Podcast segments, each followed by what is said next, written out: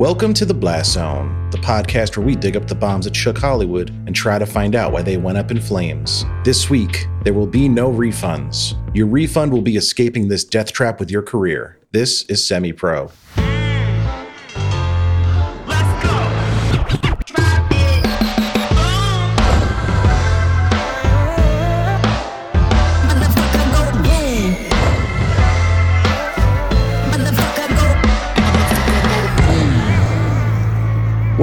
Welcome, welcome, welcome to the Blast Zone. Welcome to the Blast Zone. We are not a podcast about bad movies. We are a podcast about movies that did badly. That's right. I am John Drake, in house film critic of my letterboxd account. and I'm Ian Dukes. I'm a person with thoughts and feelings, and some of them are about movies. Thoughts and feelings, but no big check for this Dukes. All right, Dukes. Where's my giant check? He deserves a big check. But movies, in case you didn't get it from that very obscure reference, like Semi Pro, which we'll be talking about today. Oh, yeah. But before we get into that, Ian, how are you doing this week? You know, when you bend a paper clip back and forth and it gets weaker and you keep bending it until what was once a strong piece of metal breaks down and crumbles into pieces? I take it you're doing well. Don't worry. I'm the guy bending the paper clip. I'm just a dummy Oh. who destroys perfectly good office supplies. And I'm doing all right. Plot twist. Did not see that one coming. I was certain you were the paperclip in this analogy, you up for that one. but I'm relieved to hear that's not the case.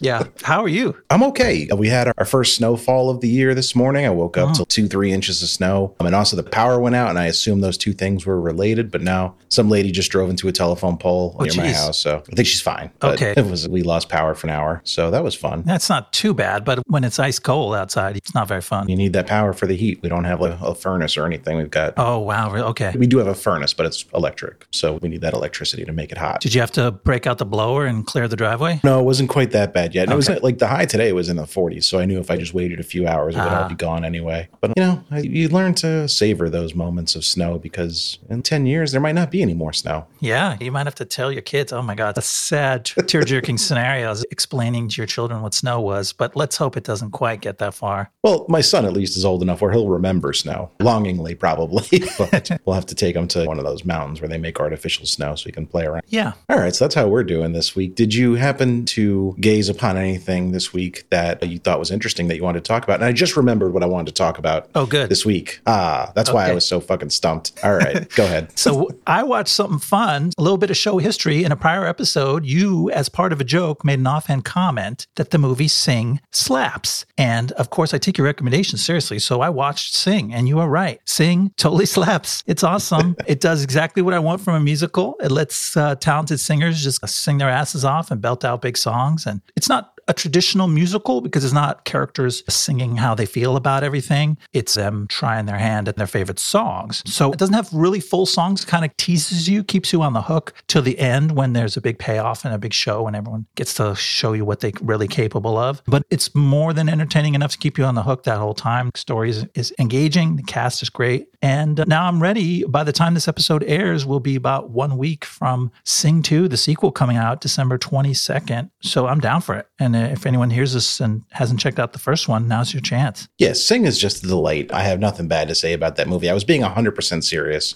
when I said that it's it absolutely slaps because it's just a great time. And I also thought it was interesting. I didn't realize this till I looked into it a little more that Taron Egerton plays the gorilla. I believe his name is Johnny, who covers I'm Still Standing by Elton John as the big emotional climax of the movie. Oh, right. And then just a year or two after that, he was cast as Elton John in He Rocket was the Rocket Man. That's right. I wonder if that had something to do with it. You know, that was his audition tape. They're like, why are you showing us a gorilla? I mean, that is him singing. Yeah, singing is really good. and I didn't know he was a singer like that. So just a fun little tidbit. So I was, you heard me frantically exclaiming that I remembered what I wanted to talk about because I knew I had an idea that was a little different. And it was because I had a podcast I wanted to talk about this Oh. week instead of a movie. But the podcast plays out like a documentary series. It's situated almost like a true crime podcast, except it's about when Bruce Willis took over a small town in Idaho in the late 80s and made it his little Kingdom. So it's called Haileywood because Bruce Willis kind of settled in, and Demi Moore, he was with Demi Moore at the time, in Hailey, Idaho, and just started buying up a lot of vacant properties and trying to remake this town in his image. And it led to all hmm. sorts of problems. Bruce Willis, a famous asshole, Okay. Eh. real dickhead Allegedly. that certainly comes across with the people they interview from Hailey that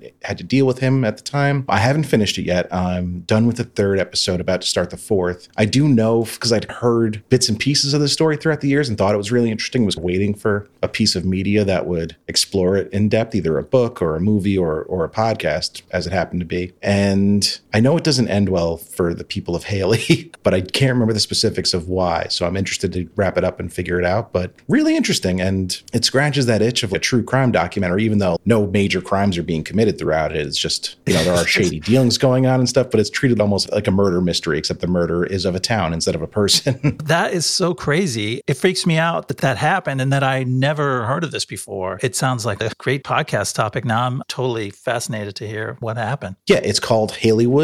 We're not affiliated with this podcast or anything, but we like to plug other shows that we admire. There's nothing wrong with that. I'm just trying to get the exact spelling. It's H A I L E Y W O O D, Haileywood, because the town was Hailey, Idaho. So definitely check that out. It's a really cool documentary. I'm enjoying it so far. And it's just reinforcing all my preconceived notions of Bruce Willis. So it's always nice to be vindicated, right? Sure. I think somebody's a dick, and then you find out that it, he definitely is. Definitely. I mean, yeah, I'm always shy about condemning anyone entirely, but Me too.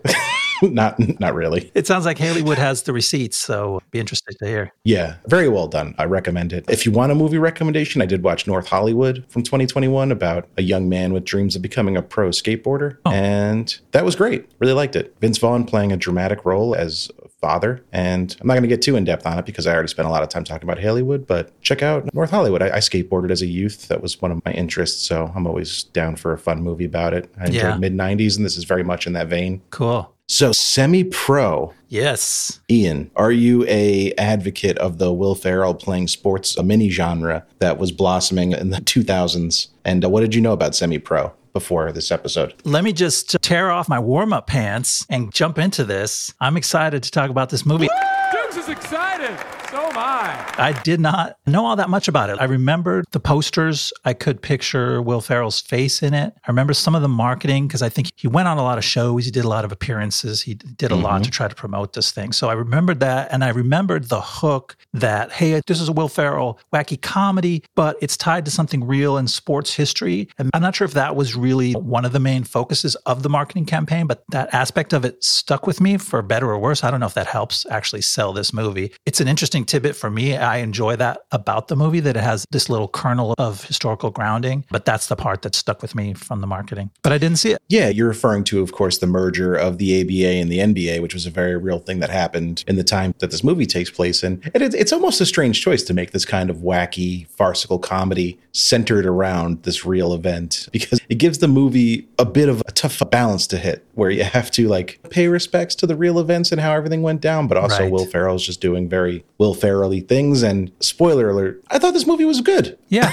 me too. I liked it. It got absolutely trashed upon release, surprisingly so, because this was still kind of the height of Ferrell Mania. This is right before Step Brothers comes out, which I would say is the apex of his comedy career, Yeah. critically and commercially. So the the response to this movie baffles me, and and we're gonna have to do a little heavy lifting to try to unpack exactly what went wrong with this. Yeah, I dipped into what the critics said after my first watch, and I was stunned because I'm like, oh, here's a Will Ferrell movie. Might be just one of the mediocre ones because obviously it's not in this hollowed canon of Will Ferrell movies that everybody loves. And then I watched it. I'm like, hey, this is a good movie. It's really funny. Let me see what the critics said. And they're like, this thing is shit on toast. It's the worst thing. I cried in agony during this entire movie. I'm like, what are they talking about? Why are they so mad at this movie? And I think this episode might just be us trying to make the case, like pointing out a bunch of funny stuff we laughed at and going, actually, this was funny and this was funny. And look at all the good stuff, which could be a boring theme for an episode. It never works when I try to quote the movie lines. They always fall flat, but that's just what I do. I pulled a couple that I wanted to point out just because they tickled me. And I don't know, that might be our episode, just going, wasn't that funny? And you go, yeah, that was funny. And we just scratch our heads. For a little behind the scenes peek into the the world of Blast Zone, I was looking at the schedule and I was a little concerned that we hadn't really had a movie we both really liked in a long time. I felt like maybe we were getting a little too negative, and I was like, and now we got Semi Pro coming up. I don't know if that's the movie that's going to snap us out of this funk. No, we did not expect that. But then it did, yeah. We maybe it's just because we're both dying to have positive feelings about a movie again. Something to make us laugh and smile for a moment. No, uh, but- now I am a fan of Will Ferrell. I'm not a huge fan. His involvement in a project doesn't automatically get me on board. There has to be something else to it. But I'm a white guy in my 30s. I loved Anchorman. I loved Step Brothers. I loved the other guys. And I know I had seen this movie before today, but I did not see it in theaters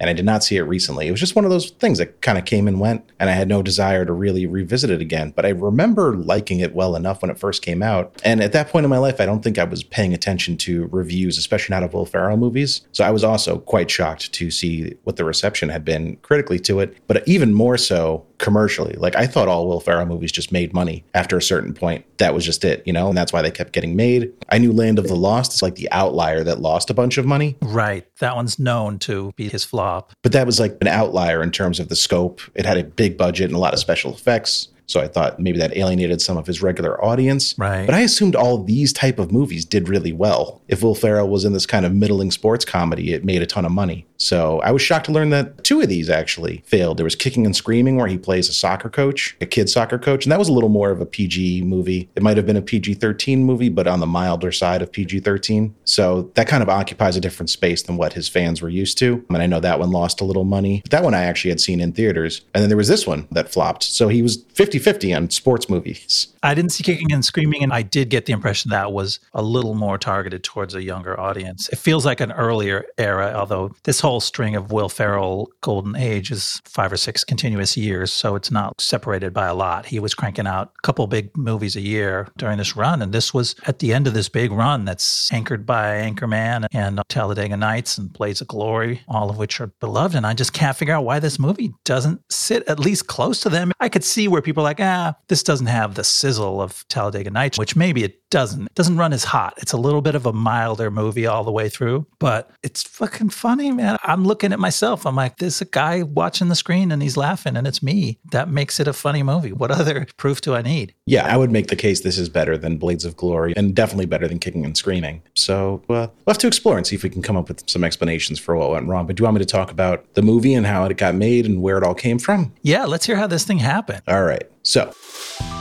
Will Ferrell plays a sport. That was the one sentence pitch for a string of comedies in the aughts, and they ranged in success both critically and commercially. By the time 2008 rolled around, Ferrell had been a NASCAR racer in Talladega Nights, a figure skater in Blades of Glory, and a soccer coach in Kicking and Screaming. He was going through more old sports than the Great Gatsby. His next idea was to base a movie around the ABA, a men's professional basketball league, which existed from 1967 to 1976, before merging with the NBA and having four of their teams absorbed. Ferrell would play Jackie Moon, the player, owner, head coach of the fictional Michigan based team, the Flint Tropics, with a script written by longtime comedy writer Scott Armstrong, that's Scott with one T, Oh, thanks for clarifying. That's thanks with one T. and set to be directed by first time director and apparent real person Kent Alterman. They got to work. Given a relatively robust budget of $55 million, the cast headed to Flint in February 2007. Filming was completed that spring, and a release date of February 29, 2008 was set. The promotional push for the movie was sizable, with a music video for Moon's hit single Love Me Sexy being filmed, Old Spice and Anheuser-Busch commercials starring Moon being made, with the Anheuser-Busch ads being aired during Super Bowl 42, and even a Sports Illustrated swimsuit spread featuring Ferrell as Moon and Heidi Klum being commissioned. Sadly, the film had more than just swimsuit issues. All the marketing in the world didn't sway critics, though, as they destroyed the movie with negative reviews, giving it a Rotten Tomatoes score of only 22%, which at the time was Ferrell's lowest score since his supporting role in the disastrous SNL adaptation The Ladies' Man. You know whose fault it is, don't you? It is the fault of the Wang. The movie debuted at number one with $15 million, but that was considered very disappointing, as Talladega Nights had opened with more than three times that amount, and Blades of Glory with more than double that amount. The movie would limp out of theaters with $43.9 million gross revenue, but Ferrell would rebound later that same year with the much better received comedy Step Brothers. That punctures the one possible theory that we go into this with, which is Ferrell fatigue. Like, oh, people were tired of him. He's over. He's done with. And then a few months later, he drops Step Brothers, and everyone's like, I love Will Ferrell. He's the best. So it wasn't that. And the other guys even came after Step Brothers too. He still had a few hits in him. yeah, Um, he wasn't done. you can make the case that after the other guys, his career went on a downslope for a while, which we'll get into. But he still had hit movies in him at this point. And I remember jokes being made about the Will Ferrell playing a sport thing. So you can't think of what movie to make. Just put him in the silly uniform and let him go race a car, dribble a basketball. Because Right. he's like a goofy guy and it's funny when he does stuff. But I, I don't think Ferrell fatigue was as real a phenomenon as hindsight has made people believe it was, at least not at this point. I mean, what's to be fatigued about? The guy is genuinely funny. If he has a decent script, even if he has not that decent, he is so good at making his material better. And this movie didn't need that much help. It's actually we'll talk about as we go through the story. I think this is a really well written movie. And Scott Williams, he has a great resume. It's not surprising that the movie is well written. The script is tight. It has everything where you expect it to go. You know, a sports movie and a sports comedy, they're pretty formulaic. And so it's like, okay, it's not going to surprise me with stuff, but it's got its own version of everything and it hits all the beats and it doesn't fall apart. I was looking for cracks like this part of the movie sags or this storyline doesn't make sense or these guys aren't relatable or empathetic. And everything pretty much clicked for me. I don't know. It's like the more I try to scrutinize this movie, the more I heap praise on it. Yeah, it's a tight 90 minutes. It's got great laughs. It's got a real heart to it. It's got a unique setting in Flint, Michigan, where not that many movies have been set. So Yeah. you're not seeing the same old streets and buildings you're used to. It has an affection for the city of Flint, too, which I found very endearing. Yeah. Um, it doesn't make fun of Flint. It doesn't trash it. And it shows the environment is actually interesting. It's a period piece. And the streets and the bar that they hang out in, all these locations just look cool. And like the way you put it, it's cast in this really warm, nostalgic light. it genuinely made Flint a place that you'd want to go hang out. Aside from the comedy move of naming the team based in Flint, Michigan, the Tropics, which is just good humor because there's that old joke from basketball. I'm not sure if you've seen basketball. I think we Oh, can cover that ago. as- eventually. The Lakers moved to Los Angeles where there are no lakes, and the Jazz moved to Utah where they don't allow music. So then like the tropics like going to Flint doesn't feel all that far fetched because there are like real world comparisons to make that are funny. Yeah, it's a great But uh, like even that's just like a slick little joke that they move in there and they never really remark upon it. It's just confident enough to be like, all right, that's funny. And if you get it, you do. But if you don't, it doesn't weaken anything. and it works story wise. It actually helps that they made the city likable because a lot of the movie is about team loyalty. The players are loyal to their team. There's fans that are super loyal, and that stuff feels real and honestly grounded in something rather than ironic and tongue in cheek, which would sabotage the heart of the movie. Absolutely. Do you want to walk us through the story of the movie and we'll go over these plot points that we're alluding to? Yeah, let's get into it. So, the year is 1976. Jackie Moon, played by Will Ferrell, is a disco one hit wonder who used his music money to buy a basketball team, the struggling Flint, Michigan Tropics of the ABA. And he's not just the owner, Jackie is the Tropics' starting power forward, head coach, announcer, and head of promotions. When the ABA announces that its top four teams will merge into the NBA and the others will be shut down, Jackie fights for a chance for the Tropics to make it to the NBA if they can just finish in fourth place. Hoping to spark his team, Jackie trades for former Celtics backup point guard Ed Monix, played by Woody Harrelson. Unfortunately, Monix has agreed to come to Flint mostly to try to win back his former girlfriend who lives there. Then the ABA commissioner informs Jackie that fourth place won't be enough. The Tropics will also need to draw at least 2,000 fans per home game to prove that their franchise is NBA worthy. Well, there it is. Good setup for an underdog sports movie, right? Classic problems, clear cut, and then it escalates nicely in that first act. First, he attacks it with the easy way solution. Well, we just need to get better. Let me just sign some guy. And then we see that's not so easy. Monix doesn't fit in great from the get go. And then there's even more problem. They got to bring up the attendance. It's piling on the problems for our hero, Jackie Moon. So the player intros that Jackie Moon is doing, I found them very funny and charming, except obviously there is one major exception. They drop a pretty bad joke right in there off the top. Yeah. Um, if you're going to have a bad reaction to this movie, that is by far the most offensive and distasteful thing that happens in the entire movie. It is unfortunate that it's in there at all. And even more so that it's right at the top. Yeah, I think the credits are still rolling. This opening sequence is this song montage of Jackie's song, and then it cues right into the team introductions, and you find out that Jackie's also the announcer. And yeah, they're really hilarious. And then they make this one problematic joke that mocks people with intellectual disabilities, and you're like, oh man, man. Why'd you have to do that? And then they double down on it. There's a tag on the joke. You're like, okay, I thought we were past this by this point, but we weren't. There's actually two tasteless jokes in this opening scene. Okay. Because they also go out of their way to make a joke of the insinuation that the cheerleaders could ever have a job as an astronaut because they're Oh, right. He insults the cheerleader. they assume they're dumb because you know they're cheerleaders. So yeah, not a great start, but the movie gets much more lighthearted and uh, wholesome from there. Yeah, it does. So bear with it. The, the movie thankfully doesn't you know make it a running joke. Really, it's one and done, and then they move on. And I think the movie tends to punch up from there. Right. Uh, but it's just one glaring example right off the top that I could totally understand why if it left a bad taste in your mouth and maybe colored the rest of your perception of the movie. But yeah, this is no Wow Wow West. They don't keep harping on the really crummy stuff. They don't. And a recurring joke that the movie goes back to is Will Ferrell's and Jackie Moon, by extension, being torn between being a player and the head coach promoter whenever they have to do a promotional thing that he tries to sabotage so he doesn't have to pay anyone out as a winner is always a good thing. Most of his promotions involve some level of fraud and fakery. He's given away a giant check and he has no ability to pay for the $10,000 check. Who was the sponsor? Was it Bush Beer or Bush Bavarian or something like that?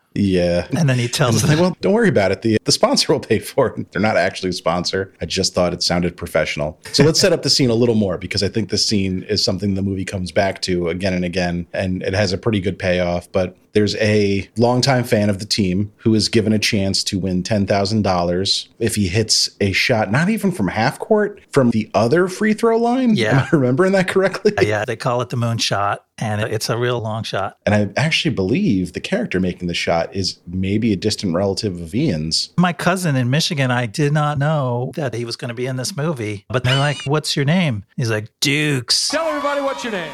Dukes. I'm going to pull every Dukes quote from this movie and intersperse it with the episode. As you should. I think it's your birthright. You kind of have to. I don't get a lot of characters named after me, so we're running with it for the rest of this episode. So yeah, I was stoked.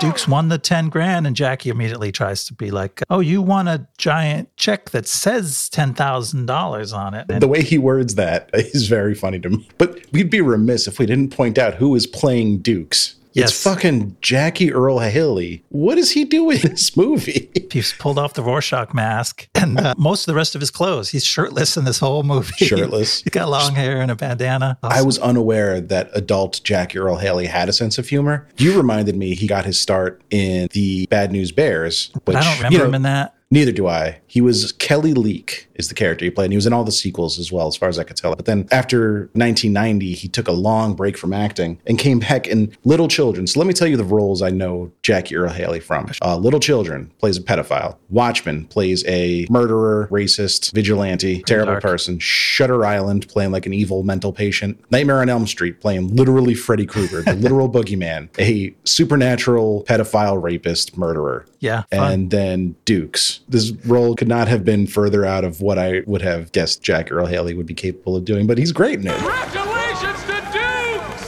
Congratulations to Dukes. He's so good with such a wacky role. He has only a few lines. They're all in his mumbled delivery. And then the rest of the time, his whole joke is that he's nodding off in the middle of everything, including the middle of his big shot. He wakes up and chucks it and hits it. It's just an out there character and he owns it. And it's pretty, pretty fun. There's so many good cameos. This is a little bit bigger than a cameo role because he recurs throughout the film. It's a running gag, but like all these people come in and just light up these little roles. It's a really deep movie. I mean, the announcing team, Will Arnett and Andy Daly, I think are the secret, maybe not even so secret, but the MVPs of the movie for me. Like they keep everything grounded and it, it gives you the chance to just insert humor into every single scene because everything they say is so funny and they have such great rapport with each other. Andy Daly, I love him from Review with Forrest MacNeil, which is a show I know I've espoused my love for before, and you promised me you'd check it out again. Maybe I sampled the wrong bit. I'm going to have to give it another shot because Andy Daly, he tends to play Andy Daly type characters, which are these understated, meek, soft spoken guys who become doormats, get run over by louder people of the Will Arnett vein. And he does that in this movie, but it's nicely measured. It's not over the top. And so you don't lose the humanity of those characters. And it doesn't make me uncomfortable the way sometimes his stuff can when he's getting shit on to an umpteenth degree. He's also got a, a bit of a backbone in this movie. Not much, but at least enough where you feel like he's a real person and not Just like enough, yeah. But I will say the thing about review that I think makes it unique, because, you know, a lot of the show is just watching him be miserable, but it's more of his own making. The character of Forrest has people that are actively trying to help him, like people that love him, and he has a good family. But it's his single minded dedication to the show that he's making, which nobody cares about, nobody watches, but he's still hopelessly devoted to it, which kind of ruins his life. So there's a little more to it. It's, it's more brought upon himself by himself in that show. Yeah, I think I need that context to understand that character and go back and give him another shot. I, I can't recommend that show enough. So we're talking about uh, cameos and appearances. This movie has probably every good comedic actor from this era, more or less, in it. Like It's easier to list who's not in it. Okay, Paul Rudd is not in it. Will Forte, Will Forte's not in it. John C. Reilly. But it's got in the smaller roles, so many people, and we'll touch on them individually. David Koechner, Andy Richter, Rob Corddry, right? That's in this one. There's a couple of Corddry bros, but It's not Nate. Yeah, Nate was in Ghostbusters. Okay. This is Um, Rob Corddry with hair. Very off-putting. He looks like Ike Barinholtz of Christmas Future. Oh, yeah, that's a good comparison. I love him in this, and I like the hair. Somehow he's less prickly with the shaggy haircut. I loved it. Jason Sudeikis as just a guy eating nachos in one scene, as far as I can tell. It's Ed Helms is a reporter wearing a turtleneck. I think he calls him turtleneck. Yeah, he's credited as Um, turtleneck in the credits. Kristen Wiig is a bear handler. She's Yeah, doing great stuff. She's great in this. Her scene was one of my favorites.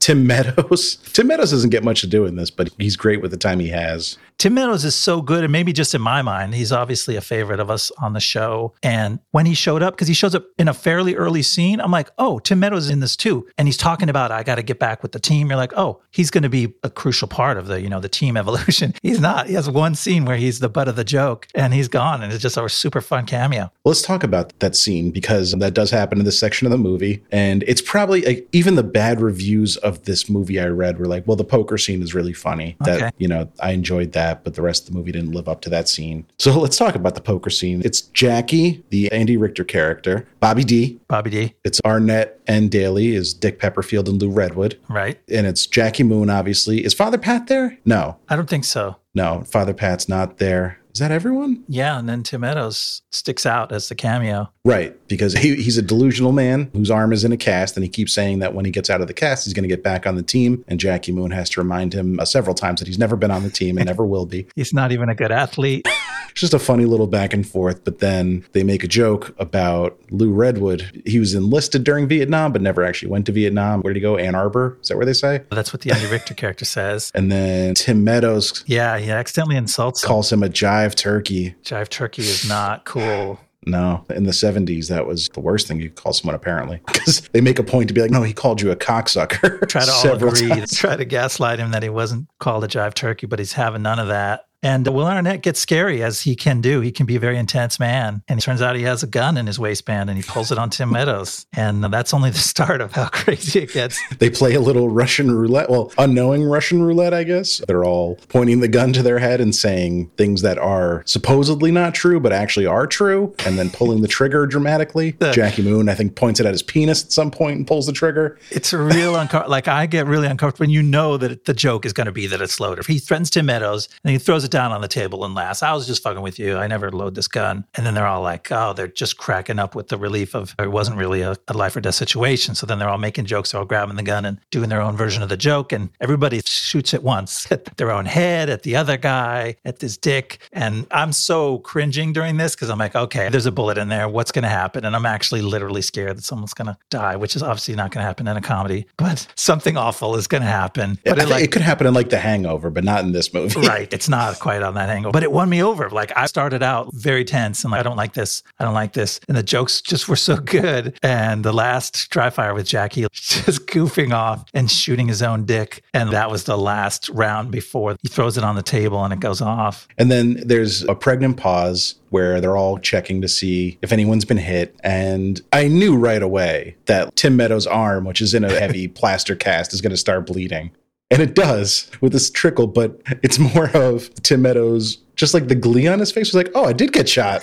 yeah, just a classic Tim Meadows delivery, laughing his way through something awful. Really great tag on that scene. And then we basically never see the Tim Meadows character again. And then there's another big laugh moment during one of the games when Jackie was he called for a travel or a foul? I don't even remember what the inciting incident was with Father Pat. I think it was the travel because Jackie has this thing where he posts up in the low post and he keeps demanding the ball and kicking it right back out and then demanding it again. That's like his signature, like uh, Can you call it a move? I don't think so. dumb basketball gag that the movie does. And he keeps going back to that. And then, like, finally he takes the shot and he makes it with this beautiful running hook, except he gets called for traveling. So he's so mad. Right. I did want to say that I looked. He's not in the paint, so he's not violating the three second rule. Yeah, no, Uh, they're pretty good with the basketball. is fairly authentic in this. But so he gets called for the travel, and he says to Father Pat, Suck my cock, I'll murder your family. Just like that, one sentence, no punctuation between any of it. Screamed in, Um, in classic Will Ferrell angry guy style, just hilarious on its own. It will always get me. Yeah, I don't know what it is about his man baby tantrums that always Yeah. make me laugh. But then they go back and forth a few times, and Father Pat insinuates that Jackie's beloved mom may not be in heaven, which causes Jackie to pull the team off the court. They forfeit the game. The announcers get up and leave. They work for though- Jackie. He's that's it. Cut the broadcast. even though Dick Pepperfield says he's coming back after the commercial break, but it's symbolic. He just wants you to know that he's mad. And it was very funny how they, they zeroed in on that one out of line comment that Father Pat made when Yes. clearly Jackie has been verbally abusing him in terrible ways for Oh, years, aw- probably. yeah. Jackie is awful to Father Pat, and Father Pat finally breaks down in this scene, and and everyone sides with Jackie. He's like, "All right, we're done. This game is this over." character is so firmly in Matt Walsh's wheelhouse too. Father Pat is just vintage Matt Walsh. Also, this is his second appearance on the podcast. We had him in Ghostbusters. Oh yeah, There's a lot of repeat customers in this episode of Blast Zone. I forgot he was in Ghostbusters because there was so many people in Ghostbusters, but they Yeah. were so wasted. And there's so many people in this movie, and they're all delightful. They're like, I'm so glad that guy's in this movie. It's the opposite Well, thing. I mean, you know, you can argue like Jason Sudeikis is wasted in this movie, but would that part have been as good with someone else playing it? No, you couldn't just plug in another actor and gotten as funny a 30 second performance as you do with Jason Sudeikis as the That's season true. ticket holder eating his own nachos that he brought from home, which is just very funny to me. I don't know.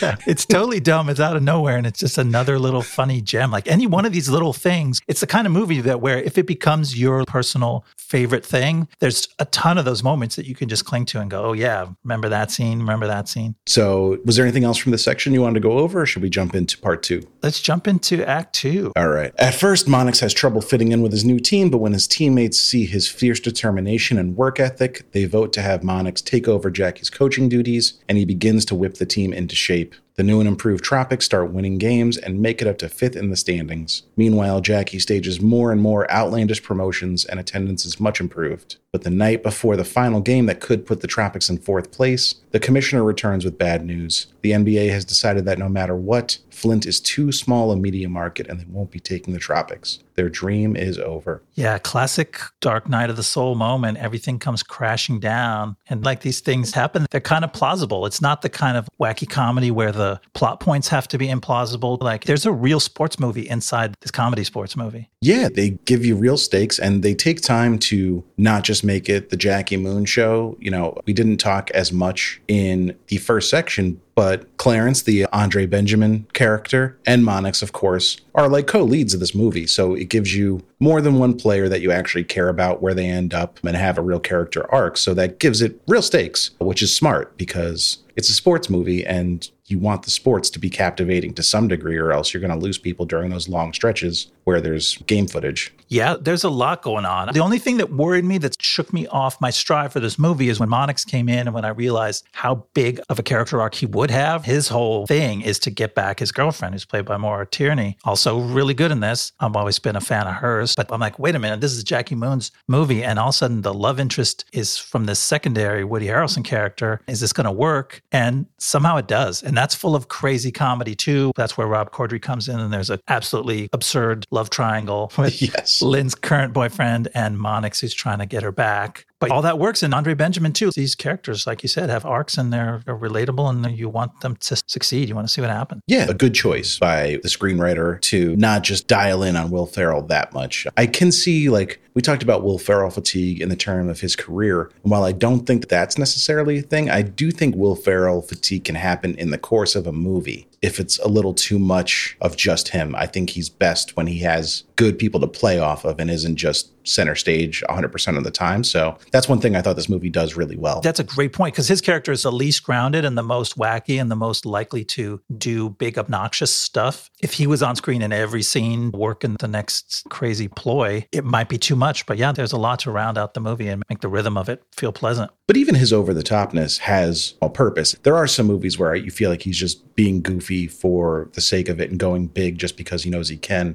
But here, even when he's doing the bits with trying not to score points so he doesn't have to give out like free corn dogs. He's, there's a lot of crazy, like silly comedy in that sense, but you understand why he's acting that way, which makes all the difference. Yeah, it's totally grounded. It's a pattern. Part of his character is setting up promotions that he can't pay off. How many corn dogs did he have to give out? Thousands? Yeah, But it was some he's like, we don't even ridiculous have thing." corn dogs.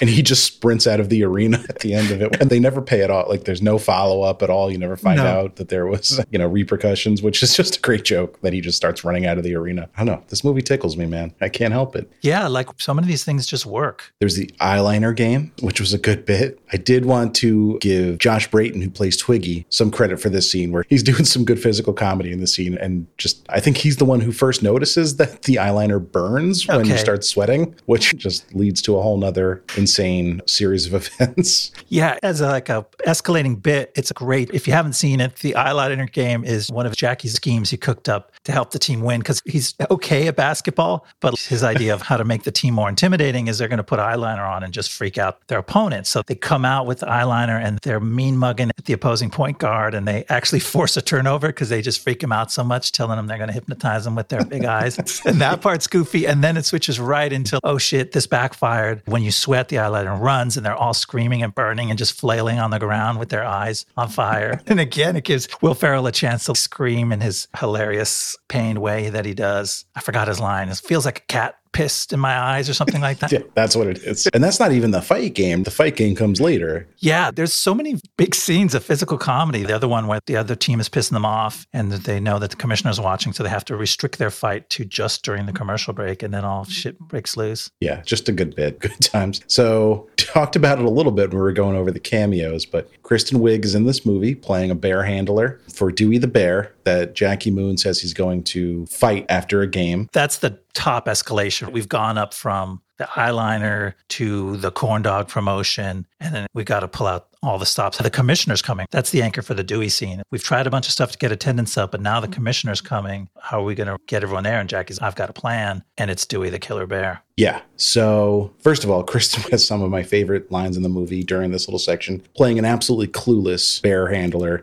yes. But when Ferrell compliments her little hat, she goes, It used to be normal size hat, so I put it in the dryer.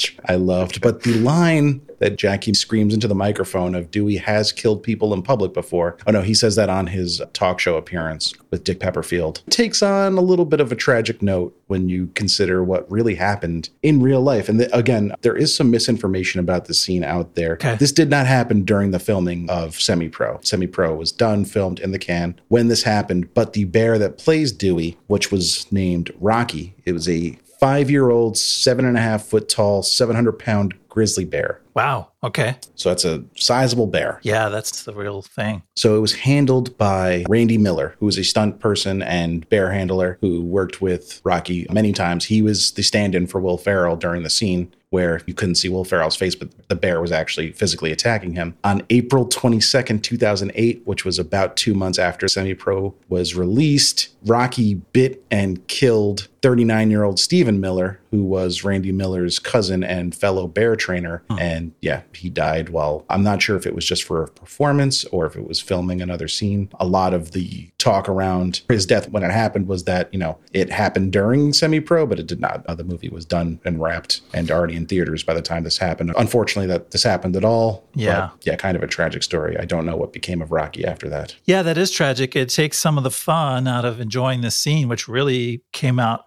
fantastic. The scene has a really good mix of a real bear, so you know that a real bear is there, but there's also several moments where a clearly stuffed bear comes into frame. You know, Yeah, almost intentionally like raggedy looking to Yeah. make it over the top silly. Yeah, Um, it's comic and it keeps it light and not too scary, even though Will Ferrell is screaming and crying for the whole thing. I liked Wiig's character's way to handle the situation was just to like disappointedly be like, Dewey, don't do that. she just seems annoyed with him. But I mean, that's the risk of working with, you know, live, dangerous animals, I suppose. A lot of bear stories don't end well. But we can't put the blame on this movie. This part of the movie was executed really well. They bring it back. The bear escapes. So the Andy Richter character goes into the cage to try to rescue Jackie Moon. The bear heads out into the stadium, and there's a hilarious moment where he gets on the mic and tells everyone to panic because the bear is out there. Called back to it in my opening joke during the intro. But Bobby D, what a friend, right? He jumps Yeah. in that cage without hesitation to try to save Jackie. And then there is a scene later in the third act of the movie where isn't Bobby just jogging through the park and just gets tackled by a bear because Dewey is back for him? Yeah, it catches you off guard because it's one of the dramatic moments of the movie showing the various people dealing with the aftermath. It's at the very low point when it all seems lost and they're in their real lives. And it's a, a sequence of them, and you're like actually getting emotional about these characters that you care about. And then it ends with a bear attack. Yeah, that's there's good comedic timing. Was there anything else from Act Two that we need to discuss before we move on to the final act? Let's bring these guys home to the finals and see if we can win fourth place, I guess.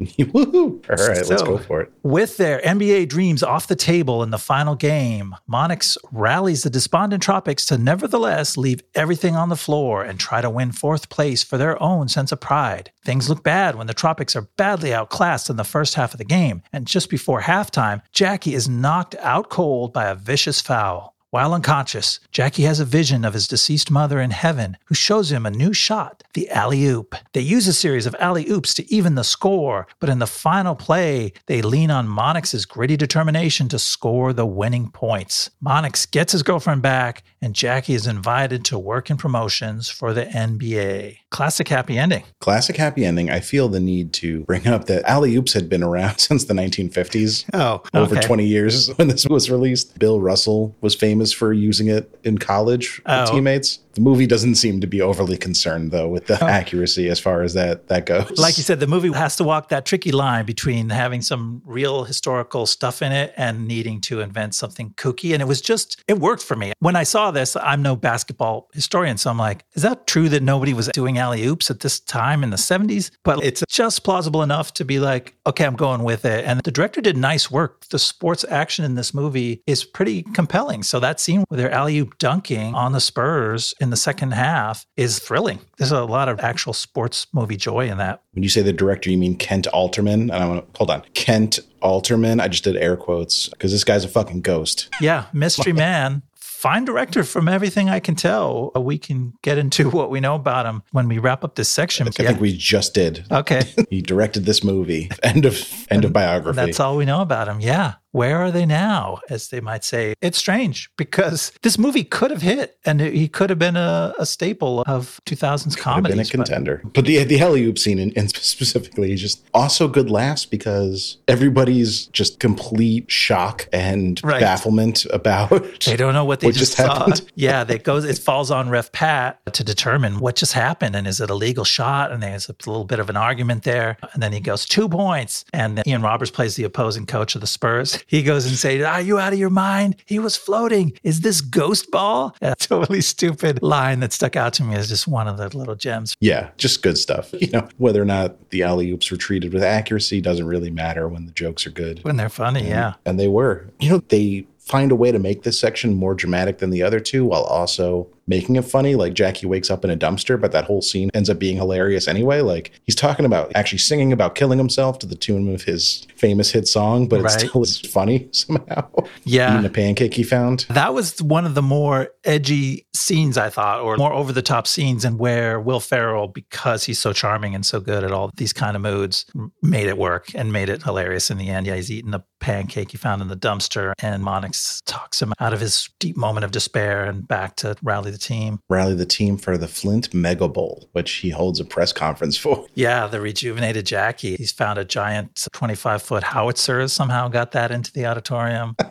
it makes me laugh when I think. Yeah, and this is where there's more zaniness at the press conference. He's just calling on these random reporters and calling them by what they're wearing. That's where he calls on turtleneck, and then he goes over to white pants, and, and it's just like all these absurd moments that are just really charming and funny. Yeah, just good stuff. You singled out a quote, Dick Pepperfield, after Jackie gets his big injury. That I'm sorry, I'm just laughing at. Yeah, I can't do it Andy Daly justice because he gets knocked out. He's lying there. They're like, "We're gonna have to get the stretcher." Like, we don't have a stretcher, Jack. He sold it. So like, they have to Which is also just a good joke. Yeah, it's a good joke. They're leaning over him. Then they're like, oh, we got to pick him up. So then they reach under him to pick him up. And you already see it looks terrible. Like his neck is, is lolling over. And Andy Daly is commentating as Jackie's teammates doing just an awful job stabilizing his spine as they carry him off the court. And that was just, I have nothing to add to this. I'm just laughing. it was so funny. It's probably not as funny if you just hear us do it. Watch the movie and hear Andy Daly Yeah, because it's- it really lands just because of his deadpan. Like he still has that grave concern in his voice when he says it, Yeah. which makes it work all the better. And it's Oh. just the timing of it. You're having that same thought just as you hear him articulate it so well. It's a great moment. So while Jackie's unconscious, as we mentioned briefly in the synopsis, he he goes to heaven Yeah. and talks to his mom. But I think we need to give this moment a little more attention simply because of who is playing his mom. And for the record, I checked. His mom is not named. She's just Jackie's mom in the credits. Okay. Miss Moon, I would suppose, but played by the great Patti LaBelle. It's another surprise cameo. You were not expecting Patti LaBelle in the final act of this movie. I guarantee that. Right. Anyone who says they were is a fucking liar or involved in the making of this movie. And she's funny. It's just one of those goofy, absurd scenes. He's floating in the clouds. She's forgiving him for everything, including stealing her song, which was how he made his money. Also, I, I don't even know why that would be an issue. If your mom died and left a hit song behind, I think she'd be happy if you, If you have made you know, a big hit use it and make a life for yourself. I guess, you know, you might want to credit your mom for writing it. So I get why he felt a little guilty, but she had obviously, as she tells him, she forgave him long ago for that. It's a very heartwarming moment. It is nice. And then he snaps out of it with some smelling salts and he's back at it. And he teaches the team the alley oop. Spine is fine. Yeah. As we covered, they win the game. They don't go, they don't get absorbed into the ABA, but everything works out. But the scene of celebration in the streets of Flint very quickly turns bad, which is a thing we've seen in comedies before. I think basketball did this as well, Okay. interestingly enough. It's another parallel to basketball that I've found. But I love how the movie doesn't remark upon it. You know, like people are celebrating, but then suddenly like cop cars are getting flipped over and stuff, but then it just cuts back and they never really bring it up. It's just, Just- a scene of celebration that goes dark very quickly and then it just cuts away and you never hear about it again. And there's a great joke in the middle of it that I didn't catch till the second watch. The camera is panning across the scene of some chaos starting to unfold. You see a cop car and it starts being lifted up from the opposite side and it gets rolled over. And only then, when it rolls over, do you see who was pushing it. And it's a row of beat cops in their blues. They're like, Oh, I didn't even catch Oh, that. you didn't That's- see that? Yeah, it, the cops. The cops rolled their own car. That was their celebration. How apropos. And then we find out. I, I had a note when I was watching the movie, two thirds of the way through, that if Dukes doesn't get his money, I'm going to lose my fucking mind. Because this poor guy, he's been trying to get paid his $10,000 that he's rightfully owed the whole movie. At one point, Will Ferrell just tells him he says go to a bigger bank that takes big checks. Yeah, that has a big check department. So he does. I don't know what bank he found, but he just wanders off. But no, at the end, you find out that Jackie is going to make things right. He sends him, I think, $2,300, which looks like a lot of money. Brick of cash must be mostly ones. Must be, because it's a hefty brick. Uh, and says when he gets his ABA buyout money, he will be paying the rest. That's a, a nice loose end to tie up, because I think Dukes was a, a character everyone loved. Yeah, it shows the heart of the movie that, yeah, they didn't want to shit on Dukes at the end. They wanted to give him just a total heartwarming win. He was put upon this whole time and he was too out of it to know that he was losing this whole time. And in the end, he wins in just a really warm way. So that was semi pro. Was there anything, any story beats we missed that you wanted to uh, go back and, and touch on? No, I think we covered it all. I feel it's a feel good movie. I feel good just talking through it. I had a lot of fun going over this story, but let's get into some of the behind the scenes stuff. Like we mentioned, Kent Alterman, fucking made up person that directed this movie. the only movie he ever directed. He hasn't done anything since this movie. He was a producer on some movies before this, but not since. He just seems like he left Hollywood completely after this movie. He was a producer on such movies as Mr. Woodcock, the Billy Bob Thornton comedy. Oh, boy. And also A History of Violence. Really? The Cronenberg masterpiece with Viggo Mortensen. And then Son of the Mask, the terrible Jamie Kennedy sequel to The Mask, and also Little Children, the critically acclaimed Kate Winslet and Jackie Earle Haley movie. Wow. So I don't know what to make of this guy's career. I thought he was one of those like Alan Smithee names. Right. You know, you just make up a name when somebody doesn't want to be credited for something. But no, he seems like a real person, except he directed one movie and disappeared off the face of the What a shame, because he's, from all accounts, he's a good director. Unless he was standing in, like, you think Will Ferrell directed it? And like he, he Did he ghost direct this movie? Yeah, it's not that far fetched. I mean, the thing is with this movie, it's not like one of these movies like John Carter or Scott Pilgrim, where it was a big story that it flops. There was a lot of like retrospectives done on it and a lot of behind the scenes stuff dug up. It just came and went, kind of like the Black Dahlia that we covered last mm-hmm. week. It just came and went, and nobody ever really thought to look back on it and, and find it out. So much as we might like to be, we're not journalists. No. I'm not going to go interview Kent Alterman and find out what the fuck happened to him. I'm just here to tell you that based on my Googling, I don't know what the fuck happened to It's him. a real mystery because this movie, there's nothing amateur about the direction of this movie. No. It's both a successful sports drama and an absurd comedy, and it hits all those notes. It's not so easy that any dummy could do it. So somebody, either Kent Alterman or somebody using his name, put a lot of hard work in and directed a good movie, and and we'll never know what happened. This was the last Will Ferrell does sports comedy that we got, probably due to the fact that it lost money. So the other three we mentioned Blades of Glory, Talladega Nights, Kicking and Screaming. Talladega Nights made $163 million against a $72 million budget. Not as huge a hit as I originally thought. I thought Talladega Nights was like a massive hit. That's just barely doubling your budget, Yeah. which is not where I thought. And then Blades of Glory, kind of the same, made $145 million, $61 million budget, and then Kicking and Screaming, 56 million earned against a 45 million dollar budget. That definitely lost money. You know, maybe we'll cover that one day. It's it's fine. It's not as good as this. I think this is the second best of all of them, right behind Talladega Nights. But then he does have an esports movie in production, which I'll be curious to see. Are you familiar with esports, Ian? I am a little bit. I know that it's a big thing, and if I was a young person, I would have to be a fan of it. I guess. It's kind of my day job. I work in the video game industry and esports adjacent, I would say. So, yeah, I have to follow it pretty closely. It'll be interesting to see what Will Ferrell does with that as a movie. But all I know about it is that it's an esports movie and it's in production. That's what IMDb has to say about it, or in pre production, rather. Oh, so Okay. in the planning phases. Ferrell would follow this up, obviously, with Step Brothers, which you mentioned a lot. Step Brothers already had like trailers out and posters out when this movie was released, which some people credited with why this movie failed because Step Brothers looked better. And people were like, well, if I'm going to see a Will Ferrell movie in 2008, I'm going to go see that one. I don't know how much I buy that, but, you know, that's a theory. I could see that having some influence. If you are going to get to pick, or if you think that you need to make a choice, Semi Pro is the more tired choice. You're like, Step Brothers sounds fresh and new. Ferrell and John C. Reilly acting like dumb, kooky kids. That feels really different and wacky. And oh, I might have seen Semi Pro because I think I saw Talladega Nights in it. Maybe it's going to be the same movie. Right. So I get where like it could lose the battle if you're forced to put them head to head, but whether anyone actually felt forced to make a Sophie's choice, I don't know if that really happened.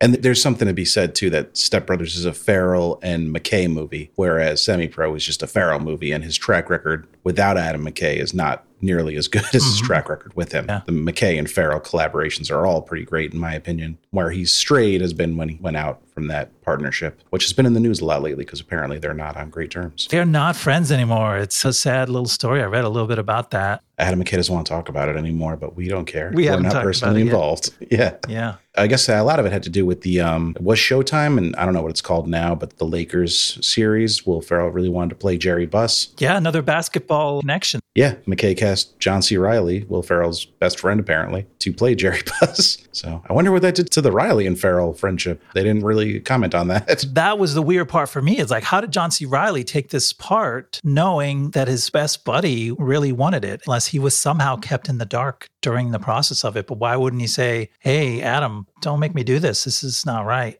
Yeah, I don't know. The whole situation is sticky and unfortunate. Yeah, it's a shame. And I guess that whole row happened already a while back. Adam McKay was forced to talk about it after keeping quiet on it for a couple of years. I know they broke up Gary Sanchez Productions, which was their joint production company a few years ago. I think Succession was one of the last things they co produced mm. under that banner. Anyway, I'm sure there'll be more news coming out about that. Yeah, we can only speculate so much. So, Step Brothers followed up this big hit critically, commercially. Then came Land of the Lost, which was probably the biggest black mark on Will Ferrell's career because that movie sucks. Although I've only seen it once. We'll have to rewatch it eventually. There's no way we can't cover Land of the Lost at some point. It's coming into the zone It's- eventually. think our boy Jorma directed that. Oh, really? Okay. Interesting. yeah. I know that. he's I know he's in it as a little weird guy, but I'm fairly certain Jorma Taccone directed it. No, Brad Silberling directed it. Oh, He just acted in it. That's weird. Did he play Chaka? Yeah, he played Chaka. Man, that brings back memories for the original Land of the Lost. That's how old I am. I did not know the original Land of the Lost. I knew it was a thing, but I never saw it. After that was The Other Guys, which is maybe my favorite Will Ferrell movie. I oh, really, Oh, really? love The Other Guys. Okay. Yeah, I'm a big fan of that movie, which is weird because Mark Wahlberg's in it, and that's usually like an immediate sign that I'm probably not going to like it It's that much. turn but- you off. Yeah.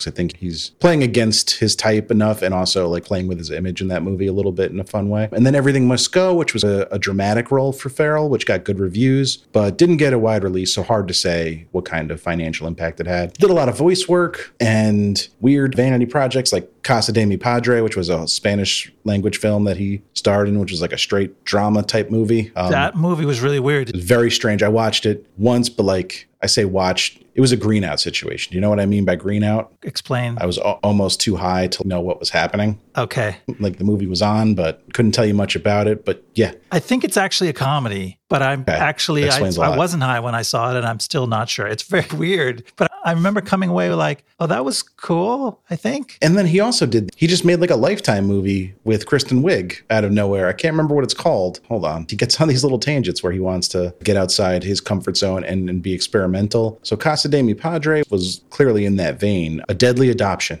was the movie. Yeah, it was like a straight That's a straight title. That's not an ironic title. it was a lifetime movie that is hilarious but and i think they know it's funny but they play it completely straight Wow. it's worth checking out That seems like, It's- yeah, it's- trolling some of the people who might tune into Lifetime movies and never know that they're watching a joke. Is that possible? i think that's what they were going for it's him and kristen wiig so they both have these subversive tendencies where they like to troll a little bit but like the rest of the cast is lifetime regulars they wanted to apparently make it on the low and just have it release on tv without any fanfare but then i guess the studio really wanted them to use their star power to get some more eyes on it so Oh. it got away from their original vision but it's a fascinating artifact I would have been so sneaky to just release it and not promote it or make any I know. it. That would be a, a, real a deadly prank. adoption. Will Ferrell's got like blonde hair, but like a dark brown beard in it. I'm just looking at the poster right now. I really have to watch this movie. Oh, I'm going to check it out. So th- then he'd made the campaign, another movie we'll have to cover, which was him and Zach Galifianakis, kind of a political thriller. Right. Smarter than you would think. It's not like a real dumb movie. It actually has some stuff to say. And so it did get good reviews, but it was a bomb financially. Okay. And then he's had some bad luck lately. So the movies he's made in the last few years are The House with Amy Poehler, also a bomb. Holmes and Watson, huge bomb, and probably I think that was the one that got zero percent on Rotten Tomatoes. It Wow. was really poorly received. People said it was like almost unfinished, is how bad it was. And then Downhill, which was his kind of dramedy with Julia Louis Dreyfus, which was a remake of a foreign film, got bad reviews and bombed. Oh, I heard about that. Yeah. And then Eurovision was his Netflix movie with Rachel McAdams, which I thought was fun, but mixed reviews to say the least. But he's getting really good reviews for uh, The Shrink Next Door, which is his Apple Plus miniseries with Paul Rudd, Hey, that sounds good. which is like a drama, dark, maybe like very dark comedy. Woody Harrelson didn't miss a beat after this movie. He's made roughly 4,000 things. Since then, some good, some bad, but that's the way his career goes. You know, he'll work. If you got money, he'll show up to set and put in a Woody Harrelson performance, which is usually better than okay. I'm a fan. Yeah, I'm a fan. I think True Detective season one cemented Woody Harrelson. I mean, if he wasn't already cemented for uh, No Country, but those two things. I mean, McConaughey had the flashier part in True Detective, but Right. Is like the glue of that season. He's really great in it. And- Andre 3000, he's still acting, still doing music, but he does both very sporadically. I feel like he works when he wants to, and he doesn't have that drive to constantly be doing stuff. Uh, he played Jimi Hendrix in 2013's movie Jimi All Is By My Side, and then he was in High Life with uh, Robert Pattinson in 2018, which got pretty good reviews. And he was on Dispatches from Elsewhere, which is an AMC series that got good reviews, but I think it's done after one season. It's not official yet, but it sounds like they're not getting a second season. oh, well. So let's talk about the box office the week it was released. There was really nothing out there to compete with this movie, which is even more bewildering for why it failed. It opened in first place, like we said. The only other new releases were The Other Boleyn Girl and Penelope, which were both like maybe a thousand theaters, if that, not true wide releases. So had no competition that week. That's usually our go to. Like, if everything else fails to explain why a movie failed, we're like, well, look what was coming out, was up against, it got trampled somehow. This one sounds like it had clear sailing to take off and it just fell on its face. Yeah. And uh, second week, it dropped all the way to fifth place. 62% drop is pretty severe. It made 5.7 million. And the new movies that week were 10,000 BC, which is like a historical fiction action movie that Okay. sucks absolute dog dick. College Road Trip, which I think is a more I think it's a comedy. I don't know about College Road Trip. That's not really in my wheelhouse. But yeah, it's, it's a family comedy. Martin Lawrence. So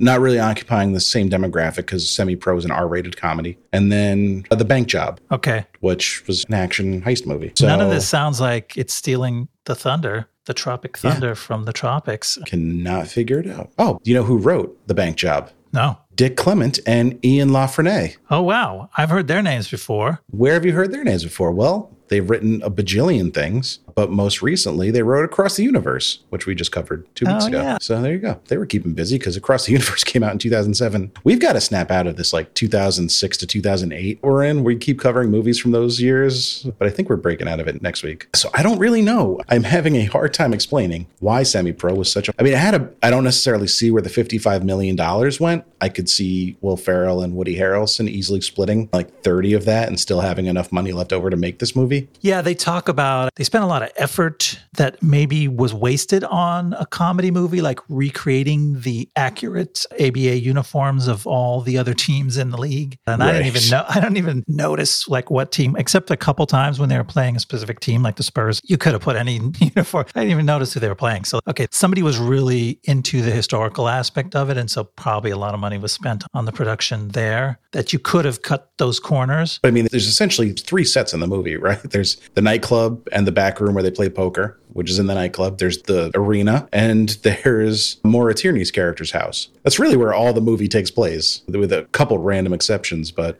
And they didn't build the arena like it didn't they just no, it a was gym? yeah, yeah, it was just a freestanding gym. Yeah. So, I mean, the budget probably could have been cut a little bit, but still, it made $44 million on a $55 million budget. Even if you managed to cut $5 million off that, even if you managed to cut $15 million off that, it's still a failure. Yeah, you you, can you could never It that didn't much. get close to turning a profit. It was a bomb in every sense of the word. It's not borderline at all. It failed in a big way. I mean, some of the theories I read about were just the bad reviews, which sure, but I feel like Will Ferrell comedies are kind of bulletproof against that for the most part, at least at this point. The Will Ferrell fatigue, which we already discussed and neither of us really agree with, just based on what happened in the years after. Step Brothers already being marketed by the time this movie came out could have been an issue. And just R-rated comedies always have a higher barrier of entry, but I don't know. I've struggled to come up with a real explanation for this one. and that drop off, like you said, the opening weekend wasn't as big as some other Will Ferrell movies. But then the steep drop off also means like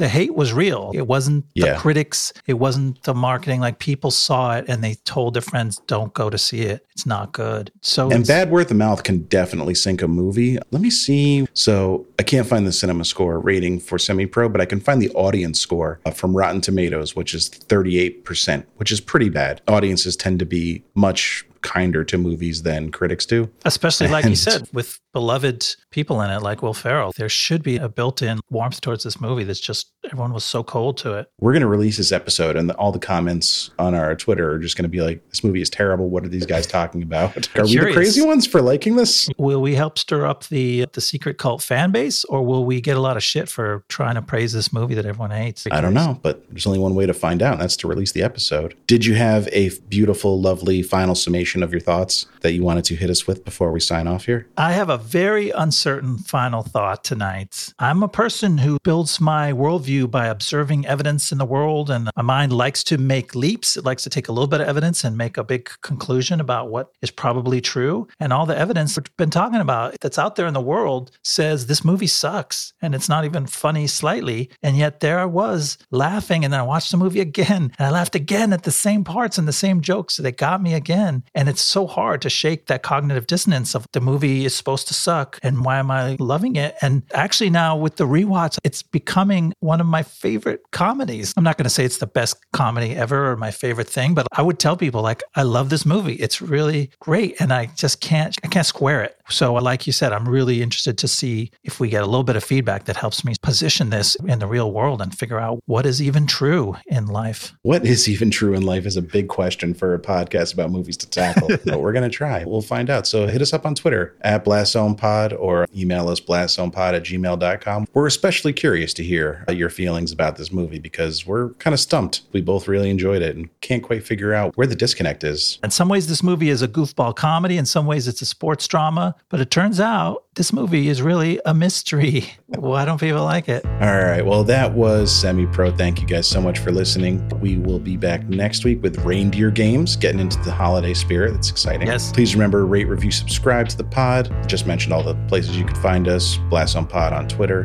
blastzonepod at gmail.com. Hit us up. And uh, hit us up. Feedback, suggestions, criticism. Hopefully not, but compliments always welcome. And uh, we'll see you next time in the Blast Zone. See you next time in the Blast Zone. Drop it.